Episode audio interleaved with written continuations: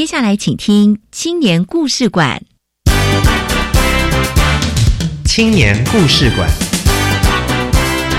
大家要勇于去尝试，因为尝试你才能看见不一样的自己。勇敢面对你从来没有想过的事情，那你会找到不一样的价值。创业的每一天会有很多困难跟挑战，用我们年轻人的力量，把文化、把部落带起来。每周三晚上七点零五分，青年故事馆敞开大门，邀请你一同来分享青年朋友服务学习、创业奋斗、参与公共事务以及勇敢追梦的精彩故事。教育部青年发展署与教育电台联合直播，吴怡佳制作主持。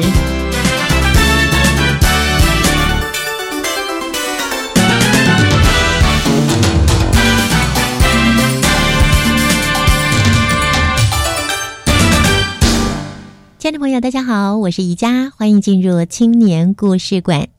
追求理想不仅是青年朋友人生中重要的方向。而将梦想与服务连接在一起，去成就更伟大的志业，是二十一世纪青年的大愿。实现这个愿景，将让世界更美好。教育部青年发展署邀请青年朋友加入服务学习的行列，特别举办青年志工绩优团队的竞赛，有许多的青年团队在不同的地点进行各式各样不同的服务。今天我们要为大家介绍的，就是获得一百零六年青年志工绩优团队嘉行奖的远东科技大学梦想家团队。我们来听听伟伦所带来的青春本事。等一下，我们将邀请今天的特别来宾为我们介绍他们服务的故事。青春本事。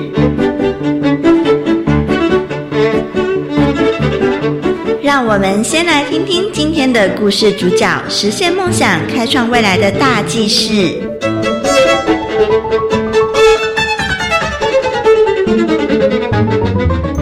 各位听众朋友，大家好，我是伟伦。大学是求学阶段很特别的一段时期，因为大部分学生完成四年的学业后直接投入职场，而这四年大学生涯有足够的训练，让青年学子们在毕业后直接上战场吗？远东科技大学参与教育部青年署举办的青年职工绩优团队竞赛，由何瑞峰教授创立的梦想家团队，以破镜改进世界为服务方案。创立的主要原因是认为青年需要舞台与磨练的机会，希望培植学生可以创造未来和梦想，而不是依循过去前人走过的路。破镜改进世界，借由让青年下乡服务学习。将自身所学的专业技能应用在偏乡服务上，同时培养青年了解服务社会的意义与重要性，增进青年对社会服务的认知，激发服务的热忱与分享的精神。队长石龙旭在高二的暑假参与了梦想家团队办理的营队，因缘际会认识了何瑞峰教授，在高三时选择了远东科技大学，而且加入了梦想家团队这个大家庭。遵循着何瑞峰教授用四年换三十年的教育理念，利用师徒制带子弟兵的方式，每一时期有不同的重点培训目标和技能进度，也就是希望在大学的四年里好好学习，毕业后一定能够顺利就业。本集的青年封面故事，我们邀请到远东科技大学梦想家团队的队长石龙旭同学，和我们分享加入团队以及参与各项活动的精彩故事。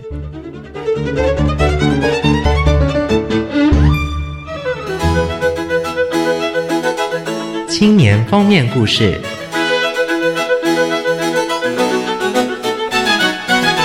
每一个来到青年故事馆的年轻人都怀抱热情，创意无限，引领我们迈向更开阔且充满希望的未来。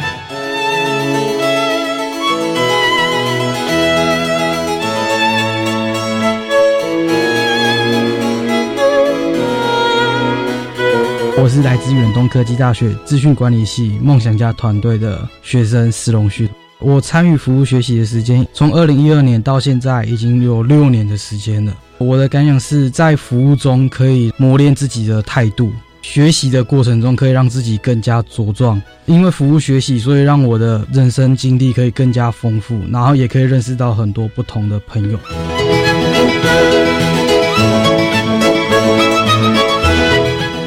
朋友，今天青年故事馆，我们要跟大家分享一个非常温暖，而且呢，呃，热血的故事。我们邀请到的是教育部青年发展署一百零六年青年志工服务绩优团队。获得嘉行奖的远东科技大学梦想家团队，我们邀请到队长石龙旭同学。Hello，龙旭你好。呃，你好。在节目一开始，跟我们分享了他参与远东科技大学梦想家团队他个人服务的感想，还有他的学习。今天呢，我们就要邀请梦想家团队队长，现在还是队长吗？我们在团队每一个人都是队长。我们每一个人都是专案经理，因为我们每一个人都会有自己的专案，嗯，然后再负责不同的营队，每一个人都会是队长，因为这是传承的概念，而不只是只有一个人当队长。那这样子没有传承的话，那团队是无法延续到现在十二年了。哇，好特别哦！这里面每个成员都是队长。嗯，对。刚刚我们在进行访问之前呢，龙旭他说。哎，在高中的时期，我没有办法这样子对着麦克风跟一个陌生人讲话耶。但是我听他说话、自我介绍的时候，哇，侃侃而谈。你的改变也是来自于参与这样的一个梦想家团队吗？呃，是因为在高中高三以前的生活，我虽然有上台我去演讲过，可是没有接受比较像扎实的训练。然后也没有办法去跟陌生人做交谈，这是我天生比较个性的关系。你内向害羞吗？呃，对，我在以前蛮内向害羞的。然后现在是因为到了大一以后，因为在团队里面，我们必须去做比赛。既然是做比赛，那我们就必须放开自己的心胸，嗯，然后去跟所有底下的可能是评审、其他的学校学生去报告这个比赛的内容，然后借。借由比赛的过程中，我们可以训练到我们自己，就是在上台的时候，就算是底下是很可或许比我们还厉害的同学，但是我们就是要想办法让自己的内容更丰富，嗯，让自己的讲话讲得更好，然后可以充实训练，从中去训练到让我自己讲，现在在面对不同的人，然后可以去做不同的回应，嗯。你们这个梦想家团队呢，获得了一百零六年青年志工服务绩优团队的嘉行奖。来，让我们认识一下你们这个梦想家团队好吗？呃，好，呃，我们梦想家团队成立于二零零六年，这是由远东科技大学资讯管理系何瑞峰副教授兼系主任所创立的。在创立的初期，是为了能够训练学生的态度。因为我们教授一直认为，学生的态度一直是需要去磨练的过程，因为这是在大学，不管是任何一个教育体系，任何一个教育体系都没有开设的课程，所以教授最后发现到，其实服务学习是训练态度最好的一个方式。嗯，所以他成立了这个团队，然后让学生带领学生写着计划，不管是教育部、科技部或者是一般的。像管理台湾的 T W N I C 单位，然后去向他们申请经费，嗯，然后或者是 L G 把经费申请下来以后，不是教授来做，而是让学生自己去执行。呃，我们在执行的时候，我们要做到就是在前面的先访谈，我们会先电话或者是实际到达偏向国校，去跟校长、主任去做联络，去做了解学校需要什么。而在偏乡，其实现在蛮需要的是资讯教育。嗯，所以我们从二零零六年开始，也一直在把资讯教育一直带进来，一直带，一直带，然后到现在会发展出很多不同的资讯课程，可能是融合环境，可能是融合四驱车，嗯，把很多的主题也融合进来。是，所以资讯课程也是你们的专业。呃，因为我们是资讯管理系，因为教授是资讯管理系的教授，嗯，所以我们收的我们团队的学生也都应该大部分都在资资管系，对，而我们的专业就是资讯背景。嗯哼，所以教授希望我们是以这个我们自己的专业，结合偏乡国小所需要的主题，然后去达到让偏乡国小可以做更好的使用。嗯哼，然后也让学，其实最主要还是让我们这最主要的目的还是在我们这些青年职工，青年职工可以从中去让自己因为教的小，因为要教人，那你自己要更熟，对课程要很熟悉，所以变成是在教小朋友过程中，我们对于教育以及说话还有自己本身的资讯背景会更为专业，然后也会更加深刻的有印象。嗯，当你们要去教别人的时候，你们自己要更懂，懂得很透彻。呃，对，对不对？所以对你们的学习也是非常有帮助的。呃，对，嗯，那你们服务的项目刚刚有提到说以资讯课程的设计居多嘛？啊、对。那还有其他的吗？呃，我们团队在跟别的团队最大的不一样，就是我们每一年的主题都不一样。嗯哼，我们可能会有文化之旅、四驱车、嗯绿能组装，然后跟呃环境、环境教育，然后或者是到现在这几年的城市教育，我们是每一年主题一定都会不一样。嗯哼，然后在这在这近五年中，我们也把微单镜片处理器，也就是现在在世界上比较创客里面比较算是比较夯吧的一个叫做 Arduino，我们把它也融合进来。然后或许有很多人会觉得用 Arduino 微单镜片处理器来教小朋友是不是正确的？但我们觉得那是一个工具，嗯，然后也是让青年志工去认识到新的资讯科技，然后把这个新的资讯科技又变成小朋友听得懂的课程。嗯，这是一个算比较困难的过程，因为你要自己熟悉，然后小朋友又要听得懂。嗯，所以我们变的是我们会去设计开发课程，然后将这个课程教给教导给小朋友，然后小朋友学习 Arduino 是因为他们认识到这个工具以后，或许现在听不懂，但那没关系，因为我们希我们团队的目的是，我们是去陪伴他们，而不是去改变他们。嗯我们希望是他在国上、国中、高中以后，他如果想到小时候，他如果在接触到同样课程的时候，他会想到哦，这我在小时候我有学过了，是梦想家来教我们的，这样就够了。我们就觉得这样就是在他心里种下一个种子，那他未来一定都会发芽、茁壮、成长。嗯哼，是，就是说有一个基本的概念了。你刚刚讲 Arduino，我还是第一次听到，所以呢，也许刚刚你你说的没有错，有些人会质疑说啊，教给孩子这么难呃这么先进的东西，对孩子有帮助吗？事实上是让孩子有一些概念，而且呢，你们会用什么样的方式让孩子呢能够记得起来，对这个觉得有兴趣？我觉得这个是高难度哦，对不对？嗯对。嗯，我想不只是什么 Arduino，还有其他的可能跟资讯相关的课程，对宜家来说都是完全不懂的事情。可是呢，你们这些当学生的要弄清楚之后，才能够教给这些孩子嘛。哦，是这个梦想家团队是在二零零六年由何瑞峰教授创立的。啊、对，嗯，刚刚有提到说是为了要让学生们的态度、学习的态度是正确的。呃，对。你发现你的这个态度有什么改变呢？最大转变应该是时间管理，嗯因为我们教授常跟业界合作，所以我们教授不管是在营队或者是在团队内部，都很要求我们时间管理的能力。这个是一项其中最重要的态度，因为我在高三以前，我对于时间的管理是没有到很好，有时候会很常迟到，然后觉得时间没有什么。但是进入到梦想家这六年，在营队，然后再到现在进入团队，我看到的是时间对于每个人来说都是很重要的。如果像营队来说的话，那我们时间切割就要切割很好，因为我们在营队确定日期以后，那我们在半年前至一年前。我们就要切割好时间，在哪一段时间必须将什么事情做好，然后去把它切割完以后，把这些事情做好以后，这样我们到营队的时候，就在营队前两个礼拜至三个礼拜，嗯，那这样我们教材也做完了，然后我们的行政流程我们也做完了，嗯，嗯这是我们教授要教导我们的。虽然我们到现在还是没有做得很好，但我们是尽量朝着这个目标让自己成长前进，然后尽量能够学习教授这个时间的管理能力，然后让自己更成长进步。嗯这是我在这六年中学的最多的一件事情。哇，真的好棒哦！那何瑞峰教授有没有告诉你们队伍的名称“梦想家团队”它象征的意涵是什么？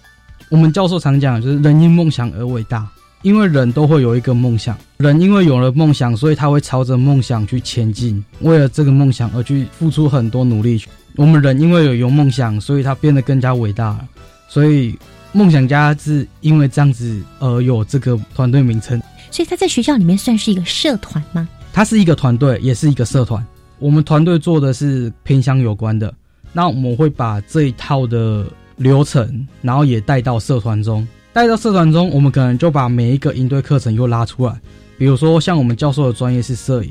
那我们团队内部成员都要把摄影再学好，所以我们也会教导那些社团成员，然后去摄影营队课程我们要怎么规划，然后让他们了解到我们团队在做什么。偏乡它又有什么困难？那为什么我们团队要去帮助偏乡这么多的资源，把资源都拉进去到偏乡里面？那在梦想家团队这个部分呢，你们好像也有对外招生哈？呃，有。那我们在出去外面办营队的时候，我们会招收全国各大高中生、大学生来作为我们成员之一。你也是在当时念高中的时候加入这个团队的喽？呃，对。服务了这么多年的时间，二零零六到现在算一算有十二年了。呃，对，对不对？这十二年来呢，你们每年服务的主题都不一样。我们等一下下个阶段呢，就以一百零六年作为这次的主要介绍。你们的主题是破镜改进世界，这个“镜”都是环境的“镜”，想必这样的取名也有特殊的含义。我们等一下呢，再来介绍给听众朋友喽。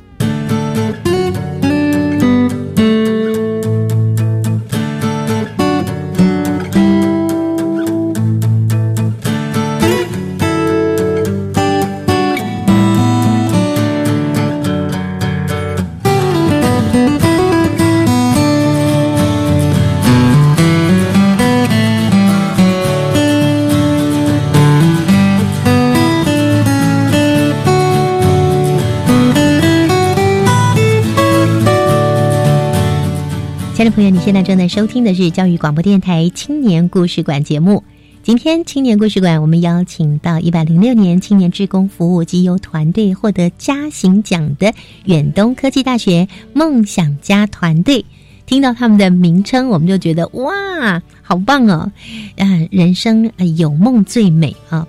那在我们今天介绍的这个团队中，他们在一百零六年以破镜。改进世界，这个“境”是环境的“境”。等一下呢，我们再请今天的特别来宾史龙旭同学为我们好好介绍这个名字，也特别有意义啊！来跟我们分享一下。先说这个主题吧，“破镜改进世界”这个比赛算是它是把我们这一年一百零六年整年的成果都汇集起来，然后去做一个比赛。然后这次的负责人刚刚好是我，然后也很开心有得奖。然后破镜改进世界，其实就像我们在身边生活中可能都会常听到，就是我们要破除一个思想，那我们才可以跳脱这个框架，然后去做到更大的改变。嗯，所以我就是以这个为发作为发想。那既然我们我想的是，因为我们都是环境教育主体，那我们应该是要破除自己对于生活环境改变的一些最既有的认知，或者是他或许应该怎么做，我们应该要破除这些想法。然后改进世界的部分，就是我希望能够利用我们自己的资讯背景，然后借由资讯科技，把它当成一个工具，然后来改变这个环境，来改变这个世界的一些环境的一些认知，然后去帮助到这个环境，让它变得更好。你们这一百零六年的破镜改进世界，以环境教育作为主题啊，对，以环境教育为主题，你们又怎么样进行呢？我们环境教育为主题的话，在一开始我们会先找到偏向国小，询问他们是否对于环境教育，因为现在每一间国小都在推生态工法，嗯，生态教育这一部分。然后我们比较幸运的是，我们有跟团队很熟悉的一位偏向国小校长，是金鸟国小的代校长。呃，那时候我们有申请到计划是环境教育推广计划，这是教育部的。然后我们在那一年，不只是金鸟国小，在佐镇，然后在很多国小，其实我们都有做。然后那一年最主要是我们都在金鸟国小，因为金鸟国小自己本身校地很大，然后它也是一个百年的学校。嗯哼。然后里面它本来就有做生态教育的一些课程，然后跟一些收集雨水。然后生态池，嗯，这些，然后我们环境教育，其实我们最一开始的发想就是，小朋友对环境教育其实都有一定认知的。那我们在教这些，其实等于就是重复又把资源拉进去了。所以我们希望是我们把资讯背景，我们去找说，比如说监侦测 pH 值，去侦测酸碱值，去了解到资讯科技如何可以在环境中去做应用，哦。然后是把这个应用的部分交给小朋友，嗯然后让小朋友又可以去把原本认识的知识，然后再套用到资讯科技来。我们最后让小朋友得到的成果，就是不只是把侦测 pH 值做出来，他们可以去有很多的发想，把它想出来，然后在未来可能他们可以把这些发想带到科展，或者是带到一些比赛中，让他们自己有想出来以后，他们就会有一个很深刻的印象。未来他们长大以后，他们就会想到，哦，我以前有过这个想法，那我现在是不是可以又把它拿来再继续演化、进化，然后让它变成可以改变世界的一个产品？到目前为止有发现哪一个学校有真的是这样子开始做了吗？其实很多学校都有开始在做了，嗯因为环境这一块是在这近几年来，教育部或者是政府机关都一直在推行的一个计划，所以有很不只是台南市的学校，我们看的是那时候我们有一个计划叫做大专校园环境计划，很多团队带着国小，然后去做到很多不一样的环境教育的改变，嗯。呃，生态工法、生态走廊，然后或者是利用到资讯科技做到 AR，将这个生态的故事记录下来，然后去让更多人是后世可能比较年轻的小朋友，然后让他可以了解到这个环境它是怎么被破坏的，那我们如何把它复原，然后在复原的过程中，我们又可以学习到哪些事物或事项。嗯嗯，是。那你们到偏乡学校去服务的时候呢，你们是在呃寒暑假期间呢，还是在平常的周末假日？我们的服务时间其实不一定，因为我们蛮特别，是我们是看计划，我们照着计划的骑程下去跑。哦比如说像我们台湾网络资讯中心 TWNIC 计划，必须在周末，它必须在九月到十一月做完，然后成果就要出来了。那我们就必须在周末，然后就去服务，或者是在礼拜三社团，然后再到国小去做服务。嗯哼，这是我们会依照计划期程，然后像资讯自工计划的话，期程为一年。那我们这一年我们就会去切割，他可能规定说我们一个月要出去一次，那我们出去这一次可能是帮学校去做记录，然后我们可能是帮学校做一些什么软体的开发，所以我们其实出队的频率很高，然后我也骑程也都不一样，我们没有固定的骑程，没有计划的话，那我们就不会出去。是如果我们有计划，那我们就会跟着计划提成，然后去跑这个营队的活动。哦，是，所以没有很限定是在寒暑假，或者是在周间，或者是周末假日啊，是跟着计划在跑。哦，对，对，那你们梦想家团队总共有多少人呐、听起来好像好多人哦，不然怎么去进行这么多的计划呢？其实没有很多人，啊、真的，你看小小声的说，我们团队其实只有到现在六个人，不可能吧？应该是六十个再加个零吧？呃只有六个人，怎么进行这么多计划呢？因为我们教授希望我们的是，虽然只有六个人，但是一个人要当做十个人、二十个人、三十个人在用。因为教授的理念是希望我们既然既然团队了，我们既然要愿意跟着教授去冲，去把未来发展出来，那我们要做到就是把自己的能力增强，嗯，然后去学习教授的优点，把教授的很多知识都把它挖出来，哇，然后让我们自己更加成长。以后像这次来做采访，教授也很放心，因为教授会觉得说，我们本来都有这些经验的，嗯，比如说像这次采访，或者是我们自己去跟校方去做讨论、去做参，很多事情教授都会放给我们自己去做。嗯嗯嗯，所以团队只有六个人，因为我们进来的虽然多，我们团队很严格，受不了的人也很多。好的团队一定会有人看到，一定会有人想进来，嗯哼，然后想要跟着教授这样子去学习。进来这里之后，相信除了龙旭之外，还有其他五位同学，目前是六位嘛，哈。到底在这个过程中学到了什么，经验了什么？当然，在服务的过程里，一定会碰到困难嘛，哈。有碰到什么样的困难？那又如何解决呢？等一下我们再来分享喽。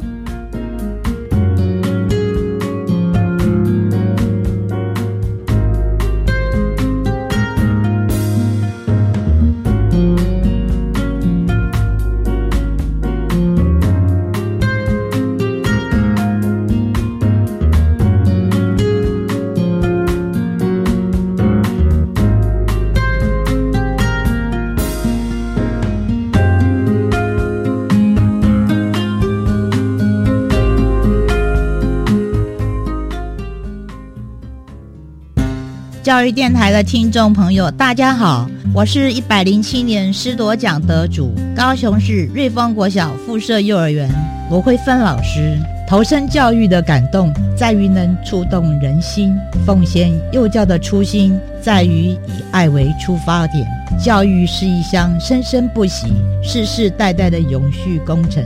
让我们一起为孩子的未来努力。谢谢大家。九月一号起，就学贷款新增直缴息不还本措施，并且放宽还缴门槛为三万五千元。轻松还咨询专线。台湾银行零二二一九一零零二五，台北富邦银行零二八七五一六六六五转五，高雄银行零七二八六三三五八转一二，台湾土地银行零七五五一五二三一。以上广告是由教育部提供。给爱孩子的你，被宝贝翻开的一本书，学习知识是改变生命的开始。我是爱心班长瑞莎，欢迎你参加中艺基金会同学福利社计划，用爱和关怀帮助弱势孩子幸福上学。爱心专线零二二九三零二六零零，或上网搜寻中艺基金会。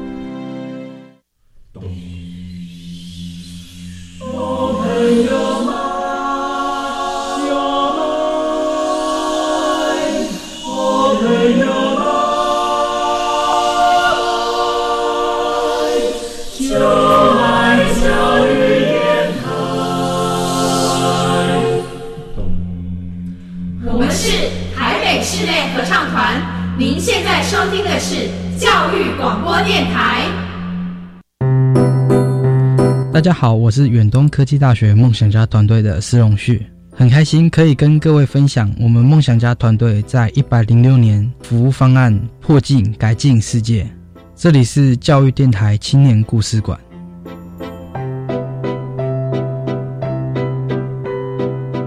人因梦想而伟大，这句话大家一定听说过。那你有什么样的梦想呢？今天我们邀请到怀抱着远大梦想还有服务精神的梦想家团队的队长石龙旭同学，来跟我们说说哪一次的经验让你觉得最难忘，而且最痛苦。呃，最痛苦的话，应该是在第一次自己写计划、自己担任专案经理，把一个专案做执行的这个过程是最困难的。但是我很幸运的是，我遇到成立了十几年的团队，他有很多的前人的资料。我可以去做参考，我可以去做借鉴，嗯，然后去把这些好的经验或者是不好的经验都先学习下来，然后把他们原本可能是前人不好的，我们想一个办法把它改成好的，然后再加上前人的优点，再加上我们自己的创意想法，去把它加入进去以后，再把它变得更好。说痛苦的经验其实也没有多痛苦，因为这些经验是本来人成长就要经历的，每一个过程。都是我学习的关键。龙旭要来分享一下哪一次的经验让你到现在都很难忘？难忘的话，应该是在我第一次服务佐证国小的时候，因为那个时候是我高二的时候，我对于这个团队还不熟悉，然后对于小朋友也不熟悉。嗯，那时候很开心的是，教授也愿意让我做了小队服。我可能对于小队服事情没有很熟悉的时候。团队的队员会来帮助我，然后或者是在带小朋友，我应该可以用哪些方法去带领小朋友，嗯哼，然后让自己更进步。这个是我到现在比较难忘的事情，所以我希望也把这个传承的经验再带给接下来的学弟妹。所以是六年前的经验喽。呃，对。当你考试进入了远东科技大学，你又再度选择了梦想家团队。呃，对。你刚刚讲自己已经有很大的改变了，对不对？而且你也非常懂得如何去规划自己的学习、自己的人生、自己的时间。那其他的同学呢，有没有常常分享说，哎，有什么特别的收获吗？嗯，其实我们团队的队员分享过程中，我们学习到，其实他可能学完一项专案以后，这项专案又会轮回来。在每一件专案你要学的时候，我们是把经验传承下来。嗯哼，所以其实我们在学习成长过程，我们就像教授的儿女，我们是兄弟姐妹，所以我们会去互相去成长，然后去把经验互相分享。或许他比较晚进来，但是他学习到经验会更多，因为我们前人已经走完了，嗯所以我们会把更多的经验交给他，让他可以把自己的创意又加入进去。所以每个人在学习的过程中都有很大的感想跟收获。嗯嗯嗯，对。你刚刚讲创意，我觉得在这个服务学习过程里面，创意也很重要。哎，你要不要来分享一两个？你们有哪一个团队，哪一次的团队哦？你们加入的那个创意是到你现在你都还记得、记忆犹新的以四驱车做举例好了，四驱车。因为四驱车是一个很，你说它便宜，对，它很便宜，但是它很贵，也真的贵到一个零件就要一万块。因为小朋友也很喜欢这个题材，所以教授就想说，那是不是把这个题材也拉进来？嗯这是我在其他服务学习团队是没有看过的，把四驱车零件花起来至少也要快一两万块嗯的一个经费，然后把它拉到偏向国小去做，让小朋友直接去玩，然后最后还送出三台四驱车给小朋友。哇，其实我就觉得这个团队不要说创意，至少他做的事情是别人没有做到的。嗯哼，因为四驱车是真的很难过，因为我们自己有去采访过，我们也都知道。嗯所以我那时候其实只有我在接触到以后，才发现原来教授花的钱真的到现在是很多很可怕的，所以教授自掏腰包吗？几乎都是教授自掏腰包。我们有一篇新闻就是写副教授花百万在偏乡营队中，就是何瑞峰副教授喽，对，好感动哦。能够撑到现在十年。嗯因为每一次我们经费其实都是不足的，因为我们可能申请到三十万，但是其实三十万或许对很多人来说很庞大的金额，可是对我们来讲，我们自己在古州娃都知道，人力、时间、教材、教具、工具、资讯科技这些成本加一加，再到营队的交通费，这些全部加起来三十，其实都超过三十万。，对，因为我们有算精算过，我们营队一天、以营队三四天三夜来讲，一天就两万了，哇，四天就快十万至二十万了。这是我们还精算过，而且还是粗估一天应该是两万而已，嗯其实还要再更高。嗯，对，所以你们会办营队啊、四天三夜，或是两天一夜，或者是当天的，呃，是吗？你们的我们不会办当，我们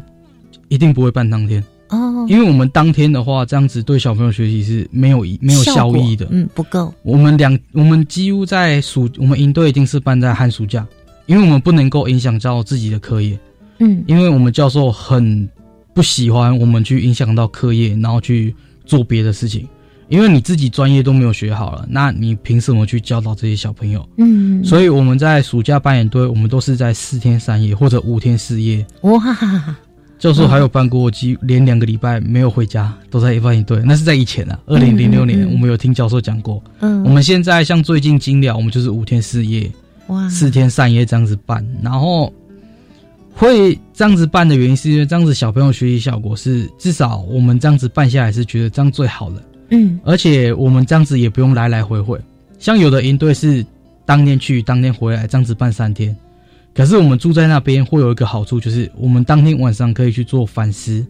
我们可以反思今天我们要做错了哪些事情，那隔天我们要怎么改。嗯然后住在那边，我们可以去把更多的事情做得更好，在晚上准备的更充足，然后准备明天教导小朋友更多的知识。哇，这个梦想家团队原来让别人觉得还蛮梦幻的，但没有想到却是这么的严谨哎。好，那今天史龙旭同学跟我们分享，你加入了这个梦想家团队，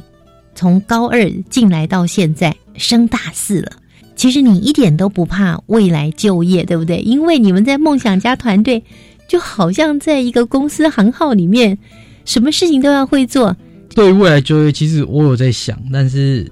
想想，嗯，现在还是没想到。然后现在在想的是研究所，因为我现在在考虑，我现在在想的是我要怎么去面对研究所，因为我会去考。嗯哼，让自己有更多成长的机会，最主要也是让自己可以翻身啊。因为大家对于私立学校还是有既定的印象在，嗯哼，所以我希望是就是读完研究所，然后虽然有既定印象，但是我可以让自己经验更成长。不管是在学习的方面，或者是在个人日后的规划，甚至你在做服务的这个过程，你都是跟你自己的生涯规划做个连结。那对，龙旭跟我们分享梦想家团队从二零零六年成立以来，都是服务偏乡国小。除了服务偏乡国小，我们也有扎根在高中职。我们特别来讲讲，比方说带高中生有一些课程，还有带这些偏乡学校小学生，他们来进行四驱车或者是其他活动的时候呢，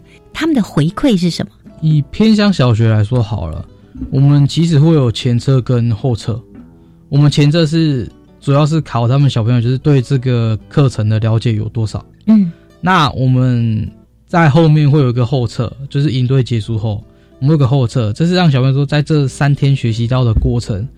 他把它做成一个回归单，然后我们在每天也会让他们写新的，他们可能会写说喜欢哪个大哥哥大姐姐，嗯，然后他们在这个课程又学习到哪些东西，我们在每一天的反思会议都会去观看，嗯，然后都会去了解到，哦，这小朋友可能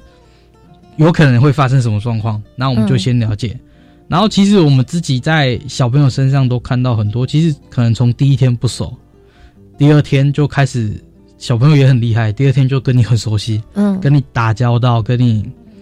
可能说他们明明就是在自己学校都已经读了两三年，还问我们饮水机在哪边，会开始跟你玩，会开始跟你开玩笑，这些都是我们觉得很棒的。因为我们都常讲，就是我们是去陪伴他，不是去改变他，所以其实或许他可能会有调皮的时候，但我们觉得那就是小朋友天性，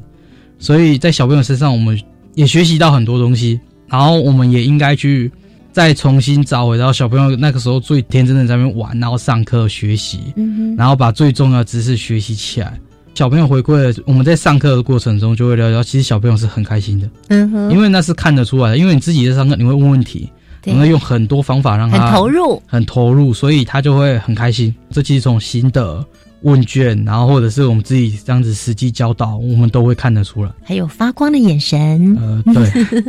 这个是国小小朋友啊，不管是在回馈单上，或者是他的表情跟你们的互动，给你们的感觉。对，好，那接下来今年是一百零七年，主题又是什么呢？资讯教育，资讯教育，因为我们一直把资讯教育融合到别的主题，嗯，都是以别的主题，然后又结合资讯工具而已。然后今年我们很不一样，我们希望把资讯这个东西很实质的把它拉出来，嗯，然后又配合教育部一零四一零五想推的，但是最后现在也好像还没推成的一个叫国际运算思维教育，那是一个教导小朋友逻辑到高中生都可以去学的课程单元。所以我知道你们为什么得奖了，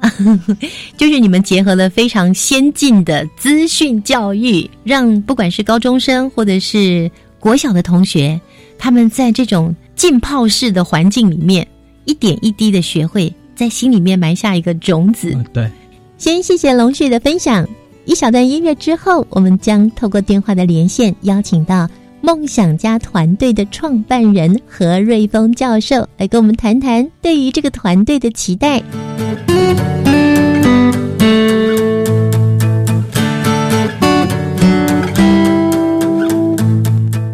何教授您好，各位观众好。何教授在二零零六年创立了梦想家团队，当时你的初衷是什么呢？当初因为我是班导师，在看年轻人好像态度不是那么好，态度不是那么积极。大学里面也没有一个课程是可以来做一个呃教导学生如何去做一件事情啊，或者是训练他们态度。我们那时候是从国外回来，所以我们就已经知道说有服务学习的这种概念，所以我才开始去推动这种服务学习。所以那时候就创立了梦想家团队。刚开始有多少位同学呢？一开始的同学大约是我们全班，全班都是梦想家团队，所以全班大约有四十几位都有去做服务，但是核心大约都是在核心。核心就是在做这种行政的核心，大约都是到八位到十位左右。嗯，其实最让我感到佩服跟感动的，就是教授您带着学生把你们的专业资讯管理这个部分呢，带给偏乡的孩子。当然，也有一些国高中的同学，他们也来学这有关于资讯管理的部分喽。对对对，因为那个服务学习，它有一个很重要的观点，是要把你在校所学，然后到偏乡去服务。就像说我们资讯管理系，我当然就是希望说他们把他们的电脑专长。把他们的管理专长带到偏乡去做服务。是，那从二零零六年一整个班级都是梦想家的团队，一直到现在啊，就留下了更多精英级的同学。何教授，您看到这些同学他们在整个服务还有学习的过程里面，你看到他们有什么样的转变吗？最大的转变，我是觉得他们的态度。这个我是在课堂上再怎么教都没有用的。那我随便举一个比较简单的例子哈，要偏向他们是要当老师的，他们是要上课的。所以他们呃遇到那些的小朋友的时候，那些小朋友都不听话嘛，会玩手机嘛，是。好，然后他们就在呃晚上的反思会议，他们就抱怨那些年轻人就抱怨那些小朋友都不听话啦，都玩手机。那我就给他们回应说，你们在大学上课也是这样子啊，啊，所以当他们回去了以后，他们的整个态度就不一样，嗯，因为他们自己有有这种经历以后，他们说啊。这是对还是错？嗯，或者是哪一个？所以在这里面，事实上，学生所得到真实的经验，可能超出我们这些大人所想象的。所以，整个学习的态度上也做了一个翻转。哎，完全都不一样。尤其我们以石龙旭同学来讲，他来我们团队大约只有一年多，然后因为我要求他们一定要感恩，所以我希望他们都又回高中职。他们的导师或者他们的恩师马上打电话说：“怎么一年都会？”差异性这么大哇！事实上，有时候我们没有办法体会啦，嗯，因为他们是陪我们成长的，是，所以有时候我都会去拜访他们高中职老师，跟他们分享他们的进步。那么，他们高中职老师也会提说：“哎，他们之前都不是这样子。”啊，这种差异度事实上非常的大，对。所以，何教授，你觉得这个最大的魔力来自于哪里呢？应该是说，透过这个服务，他们心中应该会产生一种能量。嗯，但是那些能量我们是没有办法衡量的。这种东西事实上，我们呃，所以教育哈没有办法量化的原因，就是说，事实上有些东西事实上我们是看不到的，因为它是可能从心里面做一个改变。但是我是觉得，真的是透过服务学习以后，哎，他们成长真的很多，因为他们可能要跟校长联络。可能要跟主任联络，可能要跟厂商联络，所以在这整个的一个过程，他们是进步很多的。对，他们要试着独当一面，没有错。但是我觉得对象也很重要，我都是让学生直接打电话，然后我在旁边听，如果有错的时候，我就会直接纠正。像我再随便举一个例子，远东的学生的数学不太好，所以我就会让他们去做核销。核销的时候，你就会遇到所有的行政流程。像以我们的职员的话，他们就说：“哎，奇怪，你之前的那个核销都没问题，现在怎么核销有这么大的问题？”嗯哼。好啊，我就说，因为是某一个助理做的。他说：“到底是哪一个助理？”啊，我是觉得透过所有的人的一个合作跟训练，好，才能培植出一个优秀的人才。对，当然除了何瑞峰教授您创立的这样的一个梦想家团队，让这些孩子们有机会在这里磨练自己的。的态度之外呢，也有包括学校里面的老师、行政人员，甚至于被你们服务的这些学校，甚至这些小朋友、高中生，都是他们在学习过程里面影响他们的人。没有错，所有的人都会影响到每一个人的成长，包含我也成长很多。那您自己的成长又是什么呢？我经常在给学生讲，是说我们到偏乡是做一个陪伴。这个也是我在这个过程里面领悟，因为我们要改变偏乡的小朋友，那是不可能的。所以我在这里领悟，我说：哎，那我们要怎样做最好？当然就是只要做一个陪伴，事实上对于服务整个品质会比较好。最后呢，我们请何瑞峰何教授来勉励我们全国所有的青年朋友，到底要怎么样让自己的态度更好呢？就像那个佐证的李校长问我一句话，就说：哎，我对我的儿子的期望是什么？我给他回答说，他只要有贡献社会就可以了。好，啊，李校长说，哇，这个太难了。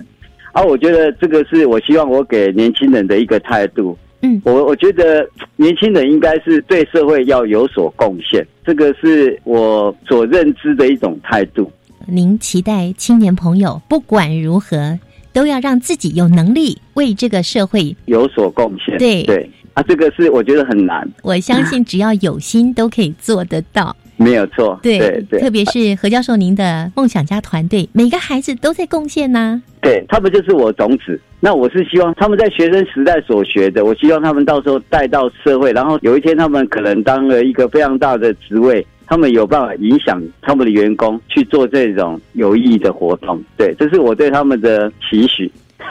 好温暖的蓝图。今天非常谢谢何瑞峰教授透过电话连线跟我们进行分享。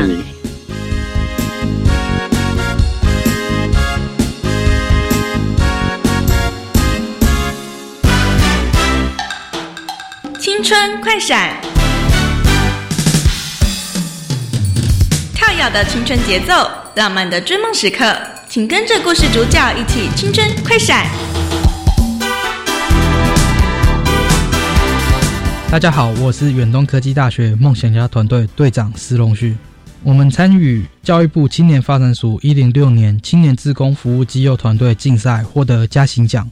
服务学习是一件很辛苦的一件过程，所以在做服务学习的时候，应该保持着服务可以去磨练自己的态度，然后学习可以让自己成长茁壮的一个心态去做这一件事情。并且是用一个很高兴可以学习到东西、学习到经验的过程来去做这一项事情。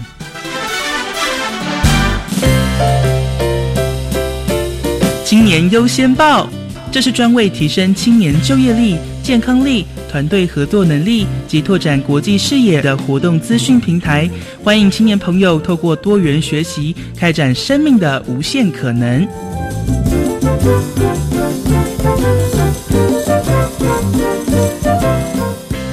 亲爱的朋友，今天在听了石龙旭的分享之后呢，大家知道梦想家团队到底在做些什么了？哇，一群非常热血的青年呢！我们紧接着呢，透过电话的连线，要邀请到教育部青年发展署公参组的志工参与科蒋振宇科长。科长您好。哎，宜家你好，科长来跟我们介绍一下这个每一年呢，许多正在服务的青年志工，他们都非常热情的参加青年署所举办的青年志工绩优团队的竞赛。刚刚我们听到了，这是在一百零六年进行服务，一百零七年的三月进行表扬的这个团队，他获得的是嘉行奖。是的，是的。那我们赶快来介绍给收音机旁边的青年朋友，一百零七年的青年志工机优团队的竞赛，什么时候要公告你们的活动办法呢？那我们一百零七年今年的一个青年志工的服务绩优团队哈，还有我们所谓的绩优团体的表扬哈，我们预计实施的计划，我们会在。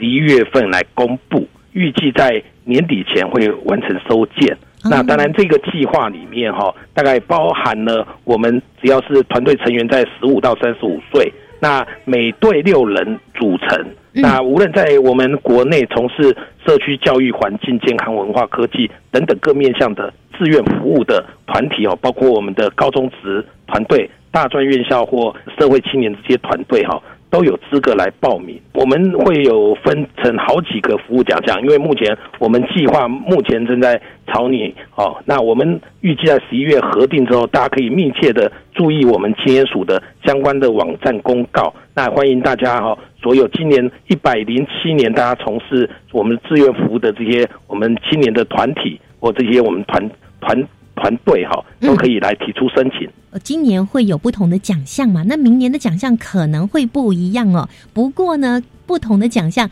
它有奖金，可以鼓励青年继续做更多的服务，对不对？对，以我们去年来说，我们分的包括绩优服务奖哈，在今年组和青少年组大概都会有四万到五万的这些奖金的鼓励。那我们比较特别的是。在我们在绩优服务奖得奖团队，每一个团队可以派一位团员参加青年自工绩优团队的海外参访学习活动。这一个方式哈，明年应该还会继续的办理来鼓励这样子。是我记得去年好像是到马来西亚，那今年是到泰国。对的，明年我们也会规划这样的活动。哇，这是给服务的青年学生们很大的鼓励耶！是，我们也希望说利用这个机会哈，建立一些我们青年参与志愿服务的标杆，让所有人都可以做一个学习。是我们今天有八个代表同学哈，包括我们北医的服务的团队，好台北医学院的，还有我们。像也有特殊的，像桃园复旦的早教的自工队，我们各类的团队都有。他们这次是前往泰国，那到泰国去，我相信呢，青年署也有做非常非常精心的计划跟安排，对吗？是的，没有错。我们安排包括学校，像今年去的哈，我们也到泰国的大学，还有到他们所谓的泰国的志愿服务的相关的机构去做参访，也互相做交流。相信青年朋友除了平常在进行服务之外，在到国外去进行参访的时候，他们有更多的学习。这我相信也是青年署的用心呐。没有错，没有错。嗯，最后是不是也提醒我们青年朋友，如果正在进行服务，要来参加竞赛哦，是不是有什么样的小秘诀可以让评审委员看到他们的亮点呢？就是说，我们大家可能在实施计划里面哈，包括最主要的，它的核心还是你可能要需要有一些比较创新、比较有亮点的方式哈，让我们的评审委员有更多的一个青睐，或者说大家更能注意到你这个团队的一个持续性还有它的一个亮点。就是每个团队呢，他们就真的是扎扎实实在进行服务，但是如果说你的服务呢有更创新的点子的话呢，就更能够胜出。是的，没有错。像这些青年志工机优团队，他们的服务啊，就非常的令人感动。而且呢，这个团队非常的多，历年来已经累积了很多机优服务的团队。他们的服务的内容啊，是不是有什么样的文字资料或是影片，可以让我们听众朋友可以在什么地方搜寻得到，可以感动更多人，让更多人来效法跟学习呢？对，我们其实，在青年署有一个和平志工团的一个专属的网站，大家可以。上去网站看一下，有各个服务团队哈，我们都有一些相关资料讯息在上面，大家可以到网站上面去搜寻青年和平志工团。青年和平志工团的网站，欢迎青年朋友，还有欢迎所有的听众朋友上来看看这些热血青年他们对这片土地所进行的各项服务。是的，欢迎大家哈，我们这个计划还是在在，就是说再做一次宣传，大概我们十一月的。十一月的时候，我们会做一个公告。那十二月底会截止收件，欢迎大家好，今年踊跃的来报名参加。非常谢谢蒋振宇蒋科长，谢谢谢谢谢谢宜家。